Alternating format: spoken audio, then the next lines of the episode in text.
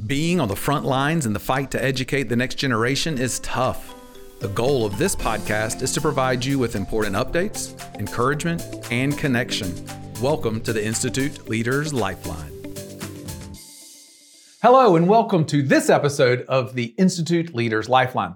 My name is Mike Sinclair, and I'm Deputy Superintendent of School Support at the Charter Institute at Erskine. And I just want to welcome you here because we're going to be kicking off a great series with all of the holidays coming up and the end of the semester if you're a school leader. Uh, there's just this mounting pressure to get everything done, to take care of your staff, to take care of your family, to meet all the obligations that the holiday season seems to bring.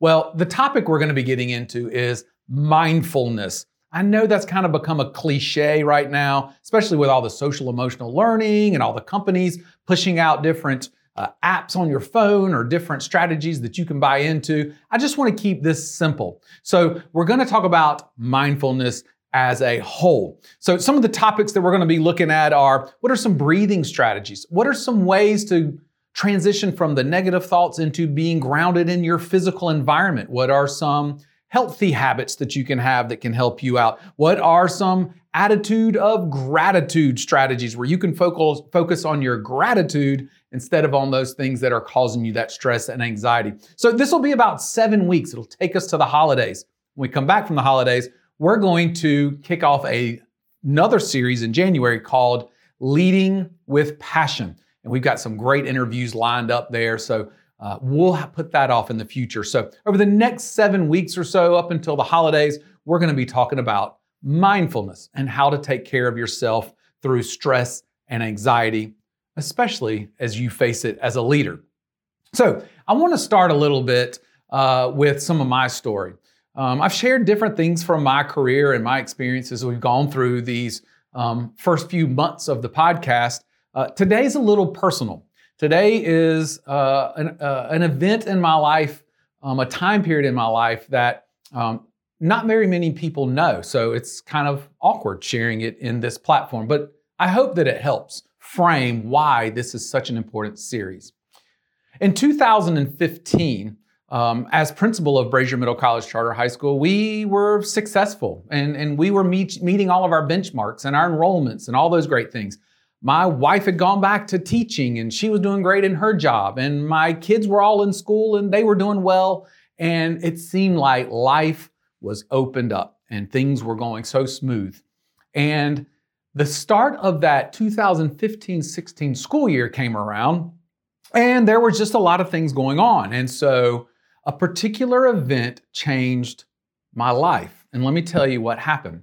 So I'm standing in the gym. I'm standing in front of a bleacher full of our freshmen, to be more specific. The first day they had ever been on our campus as a group. And this is one of my favorite times of the year because you get to communicate the excitement. You get to set the expectations. You get to kick things off. And I love it. I was so energized. But I stood up in front of them, and a dear friend of mine, my assistant principal, who's now the principal there, Miss Trina Freeman, was standing beside me. And I went to welcome them, and nothing came out. I could think of what I wanted to say, but it wouldn't come out. And, and so I was able to struggle through that intro period. Um, but that was kind of it. Uh, Trina picked up on that and she segued in and she took care of it. But for about the next two weeks, I struggled for words. Now, if you're in leadership, and you build your career and your reputation around the ability to communicate to others, which is a key role of being a leader, but you can't talk, that's difficult. It becomes emotional, it becomes scary. So, through a series of tests, and I won't go into all the details of that two weeks, which turned into about a month of going through it, CAT scans and neurologist and all of those things. Finally, a neurologist put it this way. He said, Mike, your brain is almost like a Microsoft operating system. And right now, your hourglass, if you remember the old hourglass, is just spinning. Your brain can't find the files it's trying to find. So you're going to have to slow it down and you're going to have to figure out how to sort out the parts of your life. You see, as a leader, you know as well as I do, you might sit in your office and you have five people come in back to back to back, and their needs from you are not related at all. You have someone asking financial questions, and then someone asking operational questions, and then someone as a school leader asking me an instructional question, or then a parent comes in with a concern, or and nothing is aligned. And then you go home and you got a whole nother set of files. And if you're not careful, your desk, your mental desk, is full of file folders. And you won't be able to find the actual file you're looking for if you can't be healthy in how you navigate all those things. You see, I had prided myself on being able to do so much. And what I found was when doing so much, it resulted in me ultimately doing so little. I couldn't even talk, I couldn't get words out. To this day, I still struggle with that. And through um, some various interventions and, uh, be honest with you, medications and strategies and surrounding myself with some people that know what's going on, they help me finish sentences, which at one point was very frustrating for me. Today, it's necessary. I can actually see a word or know what I want to say, but I just can't bring it out.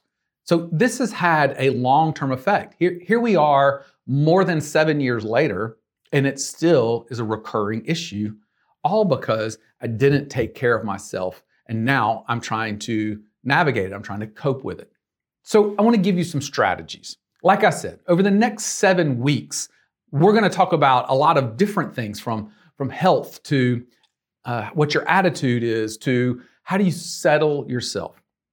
And I'm to tell you, the first thing you have to do is you have to be able to recognize what thoughts and feelings you have. Let, let me give you the definition of mindfulness uh, as found in uh, Webster's dictionary. Uh, that's where I usually go for my definition. So here we are. I'm going to read it from my computer screen so I get it just right.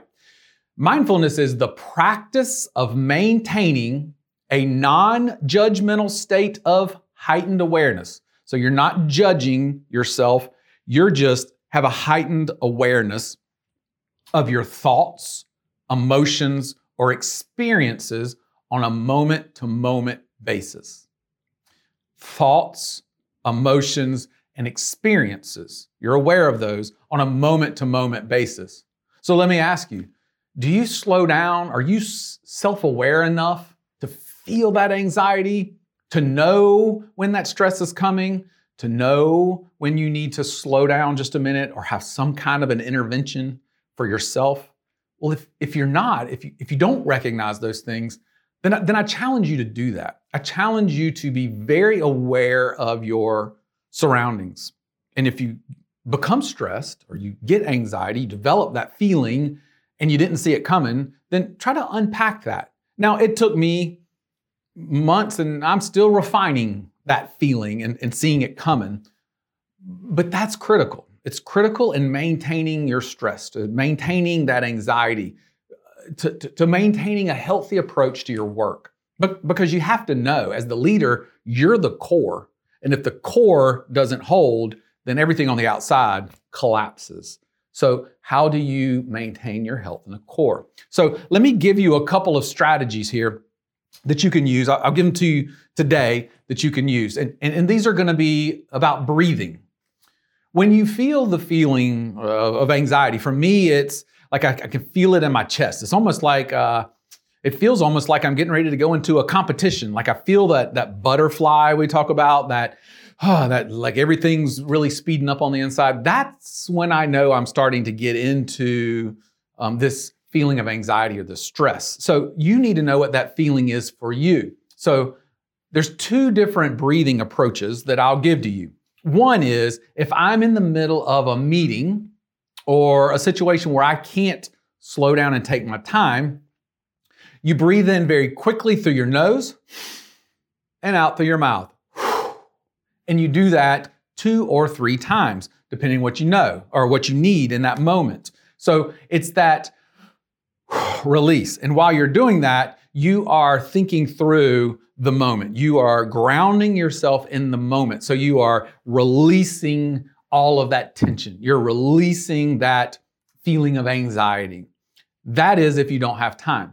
Now, if you have some time to step away, which is what I would really encourage you to do, go to your office, go walk around, do something where you're by yourself for a few minutes. There are two longer term breathing strategies, take a little bit more time. One is called square breathing. Well, why is it called square breathing? Because it is four seconds by four seconds by four seconds by four seconds. You inhale for four seconds, you hold it for four seconds, you exhale for four seconds, and you leave your lungs empty for four seconds. Okay? So I won't take 12, 16 seconds actually to do all of that, but, but you get my drift. You're gonna hold it in. You're gonna, you're gonna feel that. You're gonna be- become aware of what that feels like in your lungs. And then you exhale all of that out. And then you spend four seconds on the feeling because you're grounding yourself in what is real, not what is perceived. Because remember, anxiety is really a product of what you are perceiving. It, it is not a tangible thing, it is a perception. So you're trying to go from your perception into your physical feeling. The other one is four by seven by eight breathing. So four by seven by eight, this is very similar, but it is a quick four second inhale through your nose. Then you hold it for seven seconds and then a slower exhale through your mouth for eight seconds. So it's that, that rush, that attacking it, that, that, that action of inhaling quickly through your nose, and then it's slowing down, feeling that breath, slowing down with it for seven seconds, and then it's just the relaxing, slow eight second exhale. So, breathing is a great way for you to ground yourself in the, min- in the moment, physically do something with your body so you're controlling it. Remember, anxiety is mental, but it's also a feeling of not being in control. It's feeling not being in control. So, the breathing helps you stay in control. So, think about that. If you don't have time, it's those quick inhales through your nose and exhale through your mouth. It's that forceful feeling. And then if you have time, then it's a square four by four by four by four breathing or four, seven, eight breathing. So I hope those strategies help you out. Uh, we're going to share lots more over the next seven weeks. Uh, so I hope that you'll tune back in. We as leaders have to be able to support one another. We have to look for ways to help ourselves stay healthy and successful. So thanks for joining me in this episode and joining me along this journey of collective leadership. Take care of yourself and take care of those you lead. Be sure to follow the Institute on all of our social media platforms Facebook, Instagram, and Twitter. At Erskine Charters, we'll have all of these resources, including this podcast, many stories of our schools, and other things. So check us out. The opinions expressed within the content are solely the authors and do not reflect the opinions and beliefs of the Charter Institute at Erskine or its affiliates.